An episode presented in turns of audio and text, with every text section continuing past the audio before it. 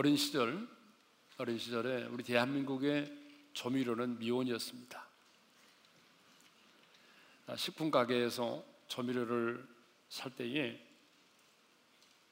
미원 주세요라고 했지 한 번도 조미료 주세요라고 말한 적이 제 어린 시절이 없는 것 같아요.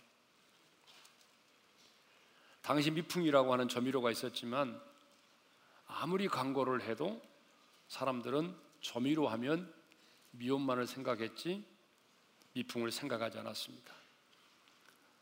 오죽하면 당시 삼성그룹의 이병철 회장께서 세상에 내 마음대로 안 되는 게 자식과 골프와 미혼이라고까지 했겠습니까? 그런데 1975년 인공조미료 다시다가 등장하면서 미혼의 아성이 무너지고 말았습니다. 미혼은 뒤늦게 감치미로 반격에 나섰지만 역부족이었습니다. 여러분 코카콜라와 펩시도 마찬가지입니다. 2004년 이전까지는요, 펩시는 코카콜라를 따라잡을 수가 없었습니다. 그래서 코카콜라 회장은 펩시에 대해서 늘 더 이상 신경 쓸 필요가 없다라고 말을 했어요. 하지만 8년 후에는 모든 것이 바뀌었습니다. 2004년 펩시는 코카콜라의 매출을 앞서기 시작했어요. 그럼 펩시의 주가는 두 배 이상 뛰었습니다. 그리고 코카콜라는 떨어졌어요. 코카콜라가 탄산 음료만 고집할 때에 펩시는요 상품의 다양화를 꾀하였습니다. 그리고 건강식품 쪽에 전념을 했어요. 한마디로 변화를 추구한 것입니다. 그런데 자신의 브랜드만을 믿고 시대에 따른 변화를 추구하지 않던 이 코카콜라는 뒤처지고 만 거죠. 여러분, 사람도 마찬가지입니다. 영국의 처칠은요, 사관학교를 졸업했는데, 그 사관학교 졸업식은요, 성적 순으로 입장을 하게 돼 있다고 그래요. 처칠은 가장 마지막에 입장을 했습니다. 무슨 얘기죠? 꼴찌였다는 얘기입니다. 사관학교를 졸업할 때 그의 성적은 꼴찌였습니다. 그렇지만 그는요, 영국의 수상이 되었고, 제2차 세계대전에서 승리를 안긴 영웅이 되었습니다. 분명히 자기 동기들보다 그는 뒤쳐져 있었어요. 그렇지만 앞선 자가 된 것입니다. 미국의 강철회사 회장인 카네기는요, 시부라고 하는 사람을 자기 후계자로 삼았어요. 자기 회사에 똑똑하고 유능한 사람들이 정말 많이 있었어요. 그럼에도 불구하고 카네기는요, 초등학교밖에 졸업하지 못한 이 시부라는 사람을 자기 후계자로 삼았어요. 사람들이 너무나 의외의 반응을 보였죠. 왜 우리 회장님은 초등학교밖에 나오지 않는 사람을 후계자로 삼았을까? 여러분 시부는요 그 회사에 어떤 사람으로 들어왔냐면 정원 청소부로 들어왔어요. 그 정원을 청소해 주는 사람이었는데 사람이 너무 성실하다 보니까 여러분 정원 청소만이 아니라 공장 안까지도 말끔히 청소를 하곤 했어요. 사람들이 그것을 보고 감동을 받았죠. 그래서 그 사람을 이제는 사무실 직원으로 썼어요. 나중에는요, 카네기의 비서로 발탁이 됐어요. 어느 날 카네기가 밤늦게까지 일을 하고 나오는데 시부가 그때까지 퇴근하지 않고 앉아 있는 거예요. 깜짝 놀란 카네기가 물었어요. 왜 아직도 퇴근하지 않았느냐고. 그랬더니 그가 이렇게 말합니다. 사장님께서 저를 언제 부르실지 모르는데 어떻게 제가 자리를 비울 수 있겠습니까?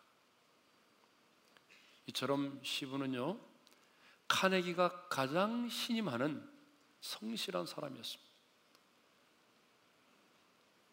카네기는 언제나 변함이 없고 언제나 성실하고 충성된 사람, 한 번도 어긋남이 없는 사람, 가장 믿을 수 있고 신임이 가는 그 사람을 자기의 후계자로 삼은 것입니다.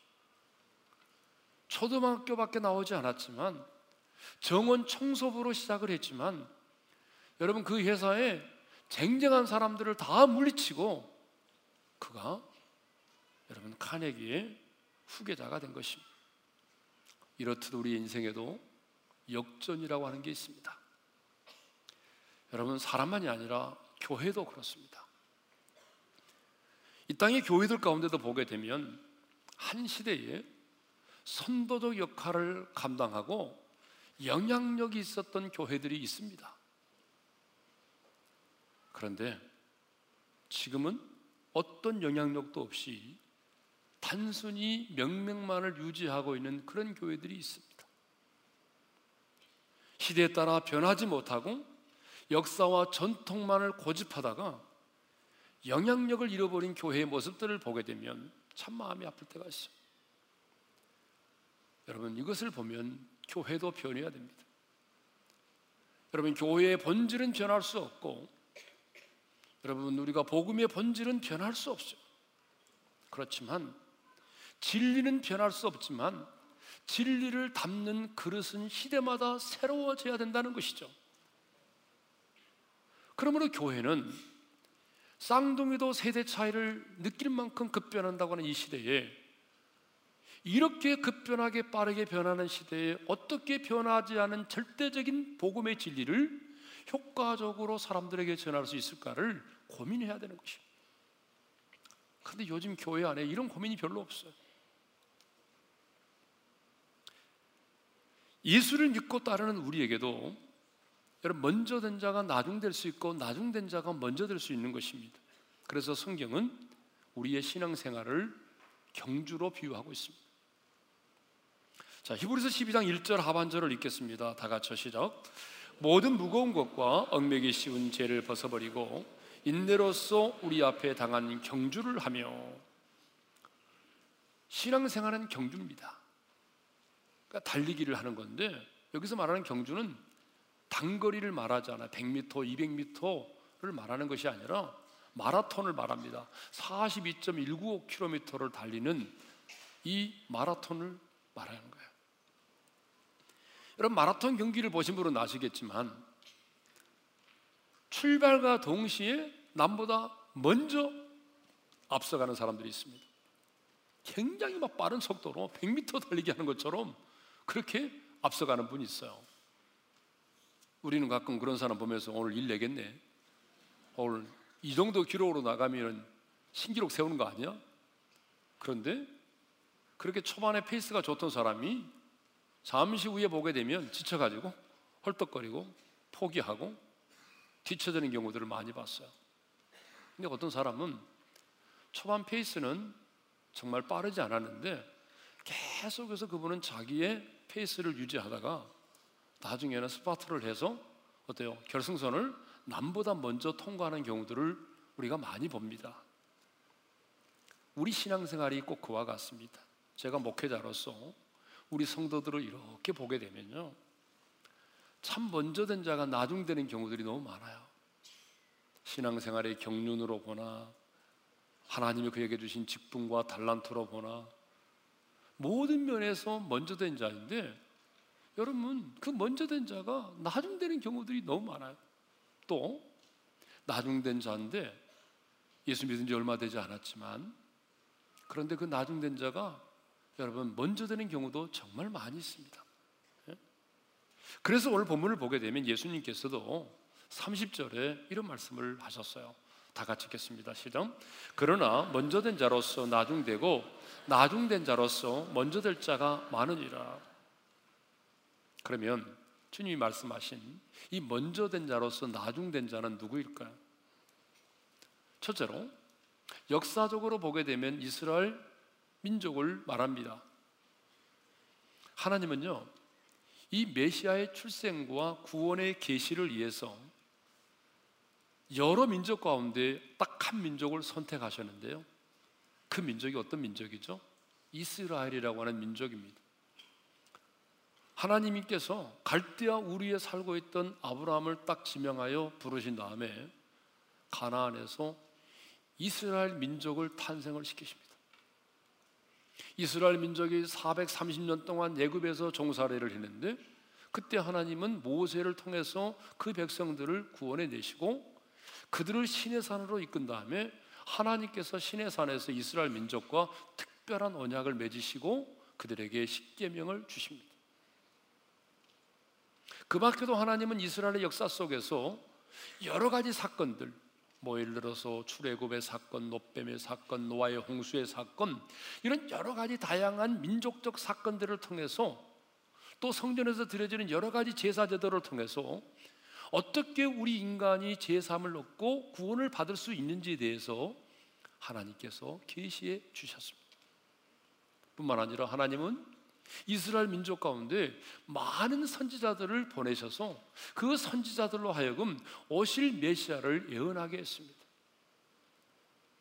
우리 메시아가 오시는데 그 메시아가 아브람과 다윗의 후손으로 오실 것이고 여자의 후손으로 오실 것이고 그 메시아가 저 유대 땅 베들렘이라고 하는 곳에서 탄생하실 것이고 나사렛이라고 하는 지방에서 이제 생활을 하실 것이고 세상죄를 지고 가는 하나님의 어린 양으로서 십자가에 못 박혀 죽임을 당하게 될 것을 구체적으로 예언하셨습니다.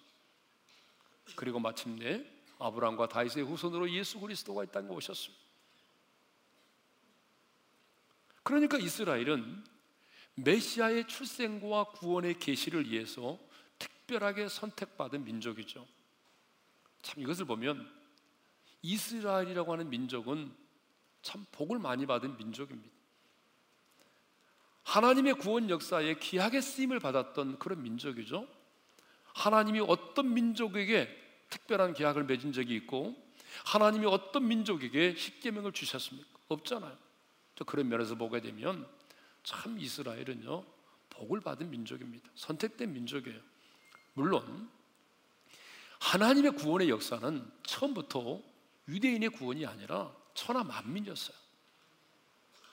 그래서 하나님이 믿음의 조상 아브라함을 부르시면서 그에게 하신 말씀이 있어요. 창세기 22장 18절 하반절에 이렇게 말씀하셨습니다. 다 같이 읽겠습니다. 시작.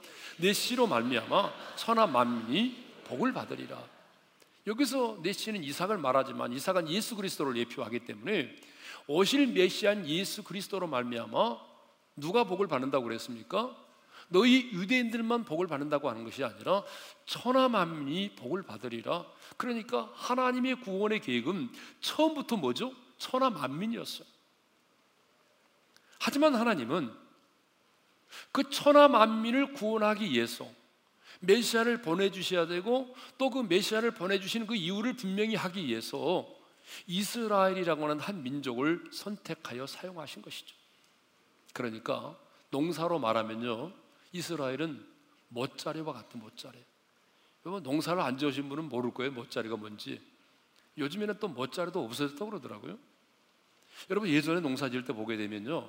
모를 심잖아요. 뭐, 뭐가 뭔지 몰라요. 벼. 예. 근데 그 모를 심기 전에 멋자리라고 하는 걸 했어요.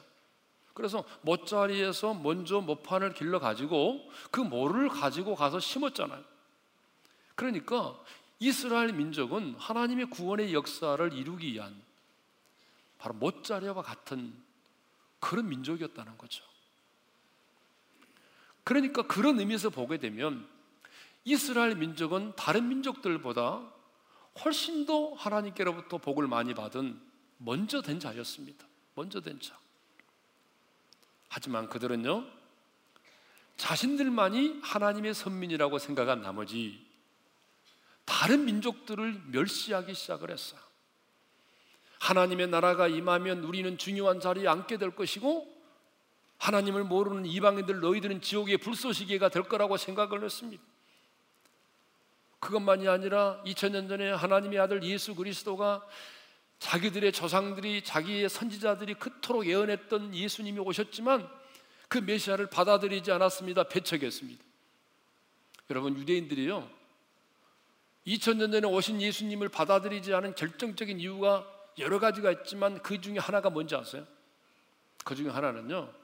예수 그리스도가 이 땅에 오셔서 내가 너희들만을 구원하러 왔다. 유대인들만을 내가 구원하러 왔다라고 말씀했다고 한다면 그들은 정말 예수를 믿었을 거예요. 그런데 예수님께서 내가 너희들만을 구원하는 것이 온 것이 아니라 어떤 죄인든지 누구든지 회개하면 예수 믿고 누구든지 회개하면 제사함 받고 천국에 간다. 여러분 이 복음을 전했기 때문에 그들이 예수님을 더 미워하고 멸시를 했던 것입니다. 그래서 그들은 영광스러운 이 복음이 이제는 이방인들 가운데로 흘러가게 되었고 예수님이 십자가 못 박아 죽인 그들은요 이제는 나라를 잃고 오랜 세월 동안 방황을 하는데 아침내 히틀러에 의해서 600만이라는 사람들이 학살을 당하고 그 오랜 세월 동안 나라를 잃고 방황하는 인고의 세월을 보내야만 했던 것입니다. 이것을 보게 되면 이스라엘 민족은 먼저 된 자였지만 나중된 자가 되고 말았던 것이죠. 두 번째로 먼저 된 자로서 나중된 자가 누구냐? 본문에 나오는 부자입니다. 여러분 주님께서 언제 먼저 된 자가 나중되고 나중된 자가 먼저 된다는 말씀을 하셨냐 그러면 우리가 얼마 전에 생각했죠. 부자인 한 청년이 예수님께 와서 내가 어떻게 하면 영생을 얻을 수 있겠습니까? 라고 물었잖아요. 그때 예수님께서 말씀하셨어요. 계명을 지켜라. 어떤 계명을 지켜야 하리까? 그때 말씀하셨어요. 살인하지 말라, 간음하지 말라, 도둑질 말지 말라, 부모를 공경하라, 예 이웃을 사랑하라. 이렇게 여러 가지 계명을 말씀해 주셨어요. 그러자 그 청년은 기다렸다는 듯이 이렇게 말했습니다. 이 모든 것을 내가 지켰사온데 아직도 무엇이 부족하니까 반문했어요. 무슨 말이죠? 나야말로 영생에 들어갈 자격이 있다는 것입니다. 얼마나 건방진 대답인지 몰라요. 우리는 이런 사람을 선구자라고 부르죠. 선천성, 구제불능, 자아상실자라 이렇게 불러요. 여러분, 그때 예수님께서 이 부자 청년에게 이렇게 말씀하시죠. 네가 원전하고자 할진대 가서 내 소유를 팔아 가난한 자들에게 주라. 그리고 와서 나를 따르라. 그런데 이 부자 청년이 재물이 많음으로 근심하여 떠나갔다는 것입니다. 여러분, 당시에 사람들은요, 부자는 아무나 되는 것이 아니라 하나님으로부터 축복을 받은 자만이 부자가 된다는 생각을 가지고 있었어요. 아브라함과 이삭처럼 우리가 모르지만 남모르게 누군가를 도와줬기 때문에 하나님이 이들을 축복하셨다. 이렇게 생각을 하고 있었어요. 그리고 가난한 사람들은요, 죄를 많이 지었기 때문에 저주를 받아서 그렇게 가난하게 산다라고 그 당시에 사람들이 생각을 하고 있었습니다. 그런데 이 부자인 청년이 재물이 많아서 근심하고 떠나갔을 때에 주님이 부자는 천국에 들어가기 어렵다고 말씀하셨잖아요. 그러면 누가 천국에 들어갈 수 있습니까? 사람으로서는 할 수 없지만 하나님은 하실 수 있느니라. 여러분, 부자가 재물이 많음으로 근심하여 떠나가고 난 이후에 주님께서 하신 말씀이 뭐죠? 먼저 된 자가 나중되고 나중된 자가 먼저 된다는 것입니다. 그러니까 올 본문에 나오는 먼저 된 자가 나중 되는 사람은 본문에 나오는 부자입니다. 여러분, 부자는요, 다른 사람과 비교해 볼 때 부자라는 그 사실 하나만으로도 사실 먼저 된 자죠. 이 땅을 사는 모든 사람들의 한결같은 생각이 뭐냐면 부자가 되는 것입니다. 여러분, 우리 중에 나는 부자가 되기 싫다. 한번 손 들어 보세요. 나는 가진 게 돈밖에 없으니까 부자 되기 싫다. 한번 손 들어 보세요. 예. 한때는 이런 인사가 있었어요. 부자 되세요. 그런 인사가 있었잖아요. 예. 우리 한번 그냥 한번 해봅시다. 부자가 되세요. 인사 한번 해봅시다. 예, 부자 되세요. 예. 근데 왜 인상 쓰세요? 부자 되라는데. 네. 여러분, 이 세상을 살면서 부자로 산다는 게 얼마나 큰 특권인지 몰라요? 예? 여러분, 부자로 살면요, 부자로 살면 많은 것을 누릴 수가 있는 것입니다. 가난하게 인생을 사는 사람들의 입장에서 보게 되면 부자는 언제나 부러움의 대상이 되는 것입니다. 그런데 이 부자는 부자이기 때문에 마음이 부요해서 영생을 포기해 버렸습니다. 부자는 부자로서 많은 사람에게 도움을 줄 수 있었고 부자는 부자이기 때문에 여러분 많은 사람들의 필요를 채워줄 수도 있었고 부자는 부자이기 때문에 하나님 나라의 상급을 더 많이 쌓을 수 있었습니다. 그렇지만 그는 탐욕 때문에 그 모든 기회를 놓치고 만 것입니다. 그러기 때문에 그는 먼저 된 자로서 나중된 자가 되어버린 거죠. 여러분 예수님 당시에 이 종교적인 기득권을 가지고 있는 사람들이 또 마찬가지입니다. 예수님 당시에 기득권을 가지고 있는 사람들이 누구였냐 그러면 대제사장, 서기관, 바리새인들, 율법사들 이런 사람들이잖아요. 그죠? 예, 이런 사람들인 다 부자였어요. 바리새인들이 부자였어요. 대제사장 부자였어요. 종교적으로 높임을 받고 정치적으로도 권세를 누리고 있었습니다. 정말 그들은 정치, 경제, 종교, 문화 모든 면에서 앞서가는 사람들이었습니다. 많은 것을 누리며 살았던 사람들이죠. 많은 사람들로부터 부러움의 대상이 되었던 사람들입니다. 이렇게 볼 때 그들은요, 다른 사람보다 많은 것을 누리고 가졌던 사람이기 때문에 먼저 된 사람이라고 말할 수 있어요. 그런데요, 하나님은 먼저 된 자라고 생각될 수밖에 없는 이 대제사장들과 바리새인들 앞에서 그들이 가장 천하게 여기는 나중된 자라고 생각했던 세리와 창녀들이 너희보다 먼저 하나님의 나라에 들어가리라고 말씀을 하셨어요. 이것은 너무 충격적인 얘기였어요. 무슨 말입니까? 분명히 너희는 먼저 된 자들이었지만 나중된 자가 되어 버리고 말았다는 얘기입니다. 그렇다면 나중된 자로서 먼저 된 자는 누구일까요? 첫째로 모든 것을 버리고 주님을 따르는 자죠. 여러분 27절의 말씀을 우리 다 같이 읽겠습니다. 다 같이 시작. 이에 베드로가 대답하여 이르되 보소서 우리가 모든 것을 버리고 주를 따라 싸운데 그런즉 우리가 무엇을 얻으리까? 이 말이 무슨 말이죠? 주님 보십시오. 부자 청년은요 재물이 많음으로 근심하며 떠나갔지만 우리는 모든 것을 버리고 주를 따른 사람들입니다. 그 부자 청년은요 버리지 못했지만 우리는 다 버린 사람들입니다. 그렇다면 우리는 무엇을 얻을 수 있겠습니까? 참 이렇게 말하는 베드로 보게 되면 못 말리는 사람이에요. 예, 못 말리는 사람. 사실 베드로를 비롯한 주님의 제자들은 부르심을 입을 때에 모든 것을 버리고 주를 따랐습니다. 나를 따르라 내가 사람을 낳는 어부가 되게 하리라 주님이 부르실 때에 여러분 그들은 배와 그물을 버려두고 주님을 따랐습니다.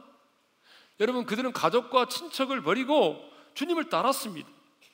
그런데 그렇다면 우리가 무엇을 얻을 수 있으리까? 한마디로 보상 심리를 가지고 주님을 따랐다는 얘기죠. 우리가 이렇게 모든 것을 버리고 주님을 따르면 주님이 왕이 되어 다스리는 나라가 임할 때 한 자리라도 주겠지, 떨어지는 콩고물이 있겠지, 이런 생각을 가지고 따랐다는 것이죠. 그러면 여러분, 베드로에게만 이런 보상 심리가 있는 줄 아십니까? 아닙니다. 사실 우리 모두에게도 다 보상받고자 하는 심리가 있어요. 내가 희생한 만큼, 내가 봉사한 만큼, 내가 눈물 흘려 엎드려 기도한 만큼 어떤 보상이 내게 주어질 걸 믿고 우리가 할 때가 많아요. 그래서 주님은 새로운 세상이 임하는 날, 주님이 통치하고 다스리는 그 영광스러운 왕국이 임하는 날에 제자들이 받게 될 왕국의 보상에 대해서 말씀을 하셨어요. 28절을 읽겠습니다. 다 같이요. 세상이 새롭게 되어 인자가 자기 영광의 보좌에 앉을 때에 나를 따르는 너희도 열두 보좌에 앉아 이스라엘 열두 지파를 심판하리라. 이 말씀은 온 세상을 심판할 권세가 그들에게 부여될 것임을 말씀하고 있습니다. 29절을 읽겠습니다. 다 같이요. 또 내 이름을 위하여 집이나 형제나 자매나 부모나 자식이나 전토를 벌인 자마다 여러 배를 받고 또 영생을 상속하리라. 여러분 이 말씀은 오늘 예수를 믿으면 부모도 버리고 가족도 버리고 전토도 버리고 다 버리라는 그런 얘기가 아니고요. 예수를 믿고 나면 우리의 인생에는 우선순위가 분명해져야 되고 가치관이 달라져야 된다는 얘기죠. 그보다 더 중요한 것은 그리스도와 복음을 위해 버리는 것은 버리는 것이 아니라 사라지는 것이 아니라 축복의 열매를 거두기 위해서 씨앗을 심는 것과 같다라고 하는 의미의 말입니다. 여러분 파종하는 수고가 없으면 열매를 거둘 수가 없습니다. 심는 대로 거두는 것은요, 이 세상의 자연에 올릴 뿐만 아니라 영적 세계 하나님의 나라에도 올립니다. 심지 않으면 거둘 수 없습니다. 심는 대로 거두리라. 그래서 제가 저희 어머니 묘비에 심는 대로 거두리라는 말씀을 새겨놨어요. 왜냐하면 저희 부모님이 저를 위해서 너무나 많은 것을 심어 놓았고 저는 그 열매를 먹고 있잖아요. 여러분 심지 않으면 절대로 거둘 수 없습니다. 그런데 오늘 예수 믿는 사람들 가운데 심지 않고 거두려는 사람들이 많아요. 그런 사람은 하나님을 만홀히 여기는 것입니다. 여러분 하나님을 만홀히 여기지 마십시오. 하나님은 반드시 심는 대로 거두게 하십니다. 네. 내가 그 씨앗을 심으면 여러분 그 씨앗이 자라서 30배, 60배, 100배 열매를 맺게 되는 것처럼 내가 주를 위해서 시간을 심고 물질을 심고 달란트를 심고 여러분 내 자신을 심으면 여러분 시간이 지나면 반드시 하나님께서 그 씨앗이 자라서 열매를 맺는 것처럼 여러분 우리 인생 가운데 아니면 우리의 다음 세대 가운데 거두게 되는 축복이 임하는 것입니다. 그런데 주님은 이 말씀을 하신 다음에 30절에 이 말씀을 하셨다니까요. 다 같이 읽겠습니다. 시작. 그러나 먼저 된 자로서 나중되고 나중된 자로서 먼저 될 자가 많으니라. 그렇다면 여러분 나중된 자로서 먼저 된 자는 누구입니까?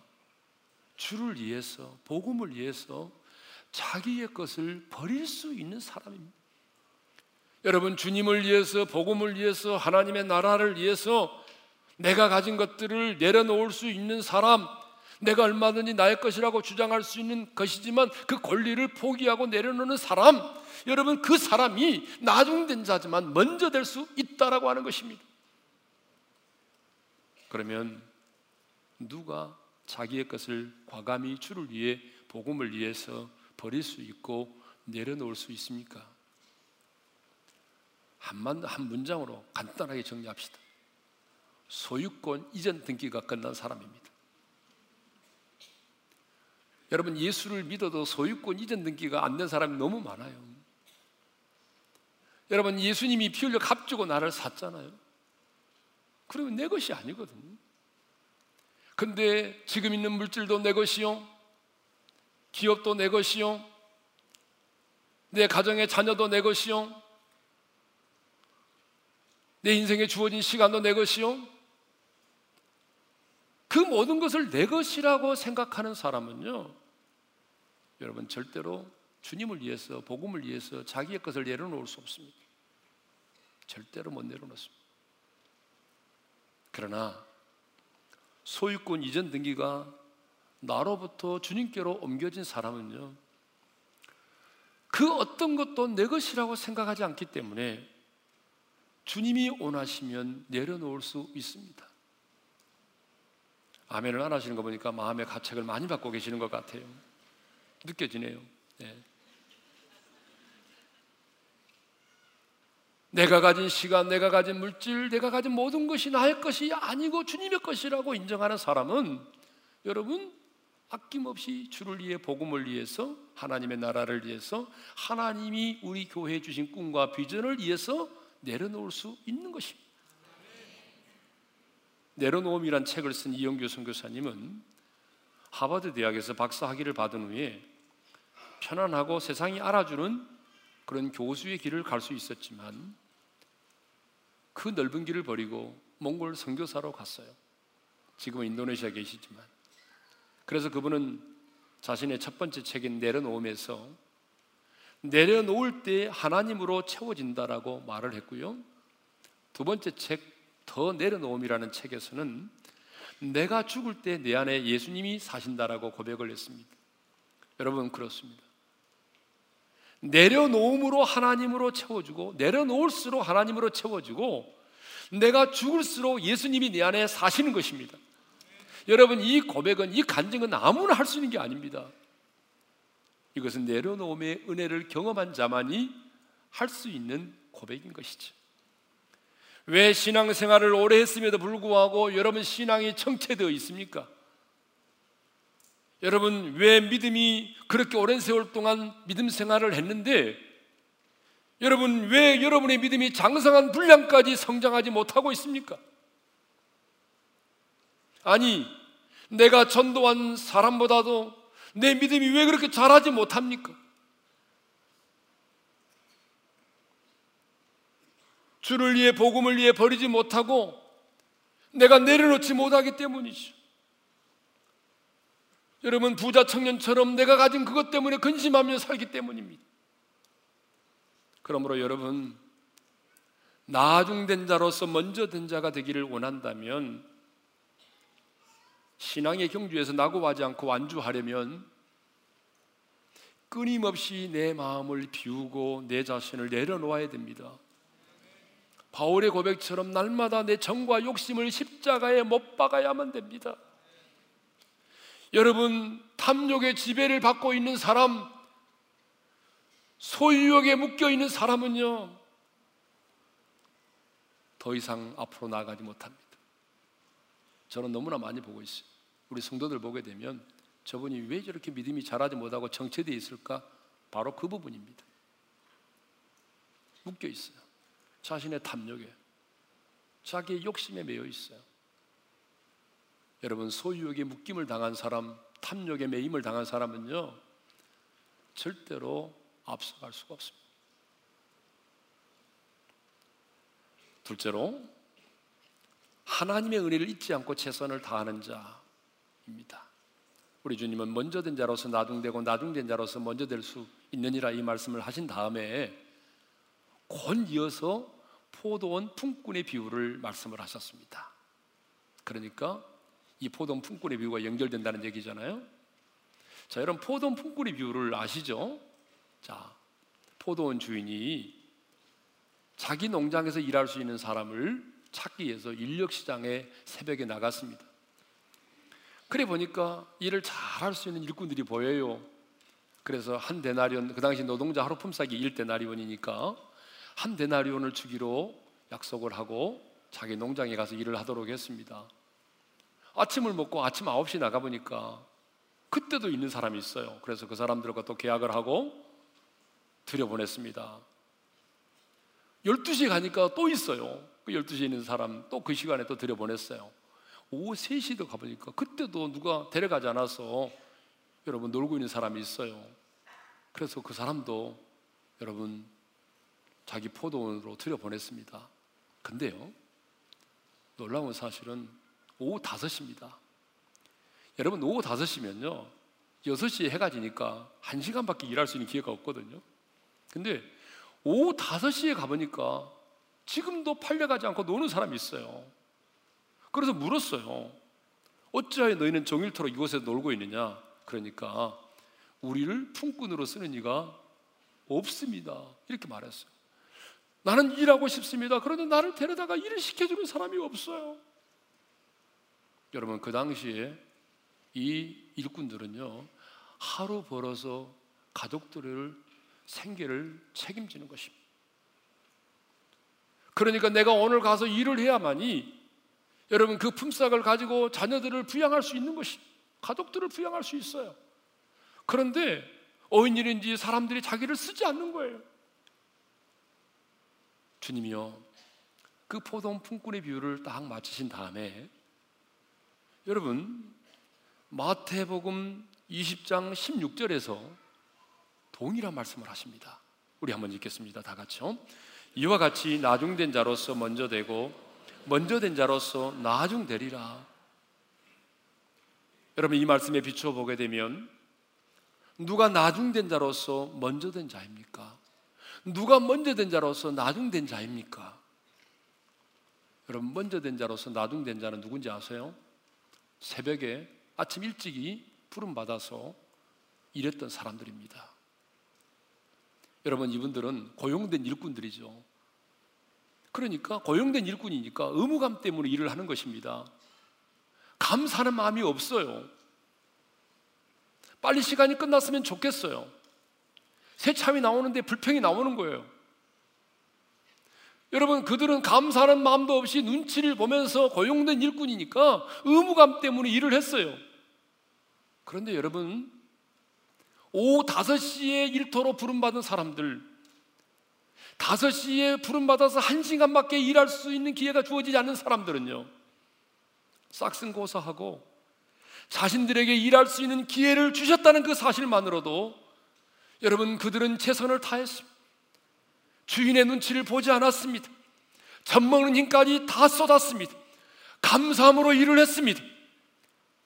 여러분, 바로 이렇게 하나님의 은혜를 알고 내게 나를 불러주신 하나님의 은혜, 나를 구원해 주신 하나님의 은혜, 그 하나님의 은혜가 헛되지 않기 위해서 최선을 다하는 바로 마지막에 부름받은 이 사람이 여러분 나중된 자로서 먼저 된 자인 것입니다. 사랑하는 성도 여러분, 신앙생활은 경주입니다. 우리 성도들 가운데는 남보다 먼저 예수 믿고, 남보다 더 많은 달란트를 가지고 있고, 남보다 더 많은 물질을 가지고 있고, 오랜 세월 동안 교회 안에서 봉사 활동을 하신 분들이 계십니다. 또 우리 중에는 이제 믿음 생활을 시작하신 분도 계실 것이고요. 다른 사람과 자신을 비교해 볼 때에 가진 것도 없고 아는 것도 없고 초라해 보이는 그런 분들도 계실 것입니다. 그런데 여러분, 여러분은 신앙의 경주는 끝나지 않았습니다. 우리의 인생의 경주는 끝나지 않았습니다.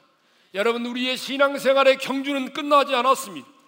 내가 아무리 먼저 된 자일지라도 여러분, 내가 오늘 내 주어진 삶에 안주해버리고 주님 안에서 가지고 있는 것들을 내려놓지 못하고 내 자신의 욕심만을 위하여 살아간다면 여러분은 머지않아 그 사람은 나중된 자가 되고 말 것입니다. 아니 내 삶을 에워싸고 있는 그 하나님의 은혜를 잊어버리고 나 같은 죄인을 구원해 주신 하나님의 은혜를 잊어버리고 여러분 은혜를 보지 못한 채 불평과 원망 속에 인생을 살아간다면 여러분은 그 사람은 머지않아 나중된 자가 되고 말 것입니다. 야구는 구의 말 투아웃부터라는 말이 있어요. 무슨 말입니까? 역전이 있다는 것입니다. 여러분 우리의 인생에는 역전이 있습니다.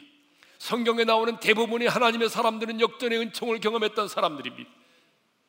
내가 비록 신앙생활을 이제 시작했다고 할지라도 남들의 눈에는 내 자신이 작아 보이고 초라해 보일지라도 여러분 내가 남보다 가진 것은 적을지라도 주님과 복음을 위해서 내가 가지고 있는 시간과 달란트와 물질을 주님을 위해서 내가 내려놓을 수 있다면 아니 나를 불러주신 주님의 은혜 나를 구원해 주신 하나님의 은혜 내 삶을 내어싸고 있는 하나님의 은혜 측량할 수 없는 은혜 갚을 수 없는 그 은혜 그 은혜를 생각하면서 눈물로 감동하고 감격하면서 오늘 주어진 그 일에 내가 최선을 다하여 살아간다면 여러분 그 사람은 머지않아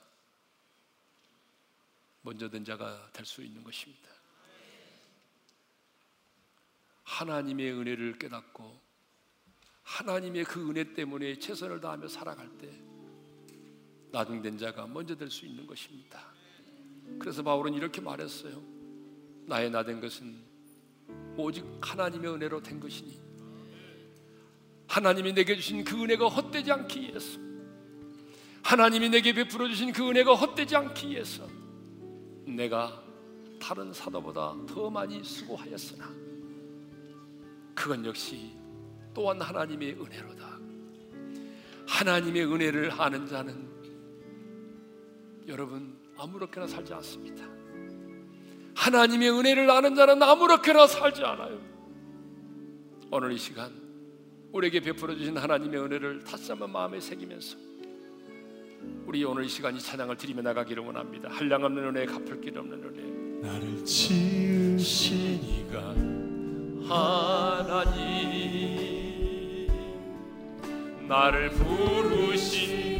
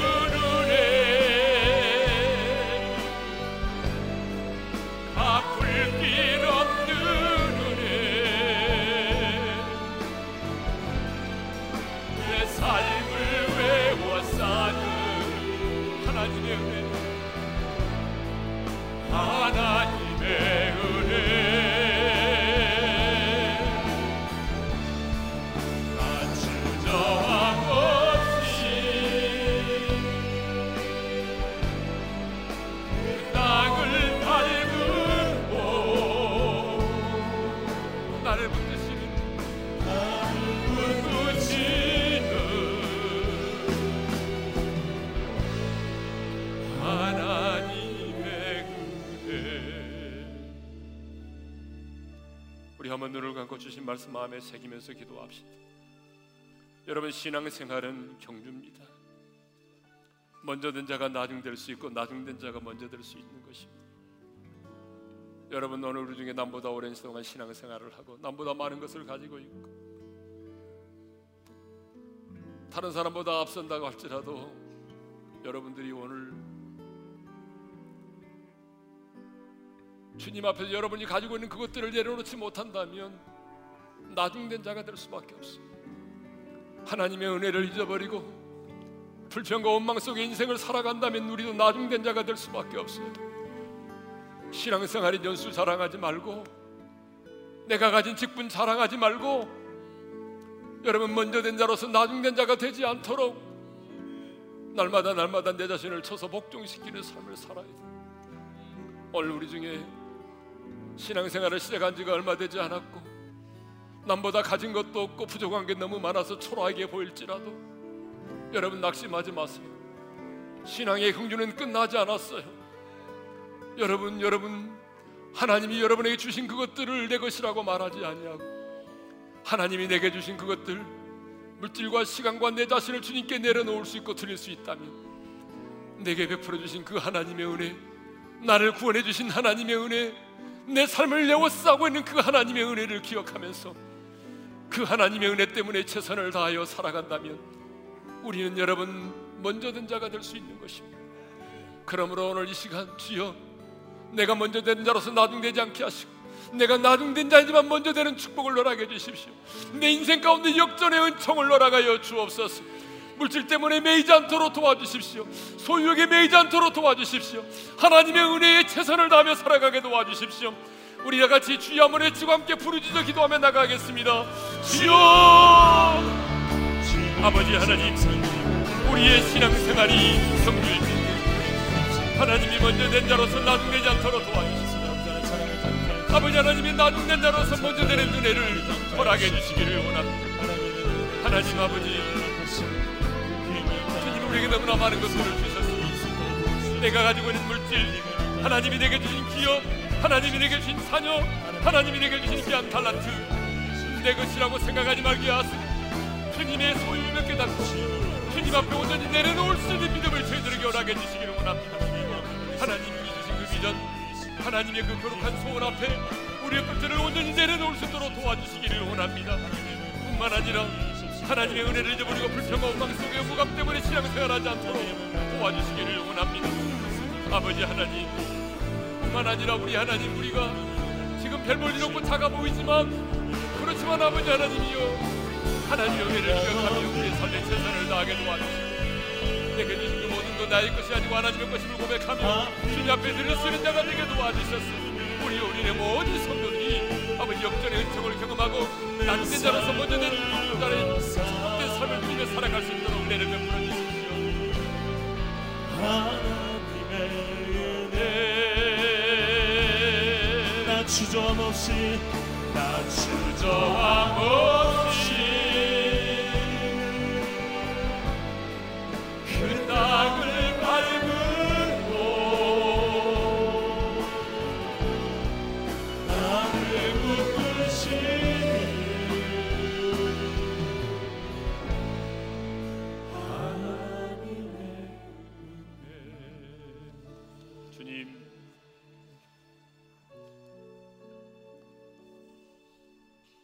먼저 된 자로서 나중될까 두렵습니다.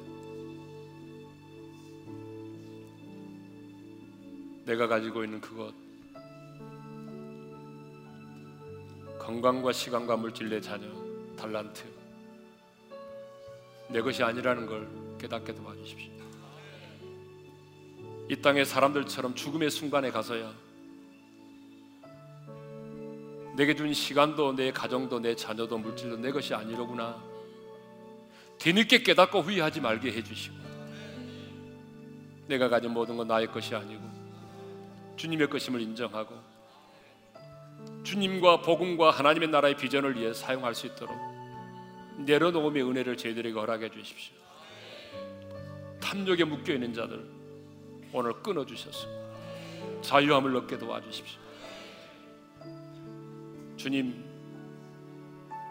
나중된 자입니다. 보잘 것 없고 가진 것 없고 연약합니다. 그렇지만 내가 가진 모든 것 하나님의 것임을 고백하고 주님이 사용하기 원할 때에 내가 그것을 드리기를 원합니다. 주님, 나 같은 죄인을 구원해 주신 하나님의 은혜, 나 같은 죄인을 불러서 사용해 주시는 하나님의 은혜, 평생 사는 날 동안 그 하나님의 은혜를 잊지 말게 도와주셨소. 그 하나님의 은혜가 헛되지 않기 위해서 내 삶에서 최선을 다하여 수고하게 도와주셨소. 우리 어린의 모든 성도들이 나중된 자지만 먼저 되게 하시고 인생의 역전의 은총을 경험하게 도와주십시오. 이제는 우리 주 예수 그리스도의 은혜와 하나님 아버지의 극진한 그 사랑하심과 성령님의 감동하심과 교통하심과 축복하심 나중된 자지만 먼저 된 자가 되기를 원하고 역전의 은총을 경험하기를 원하는 모든 지체들 위해 이제로부터 영원토록 함께 하시기를 축원하옵나이다. 아멘.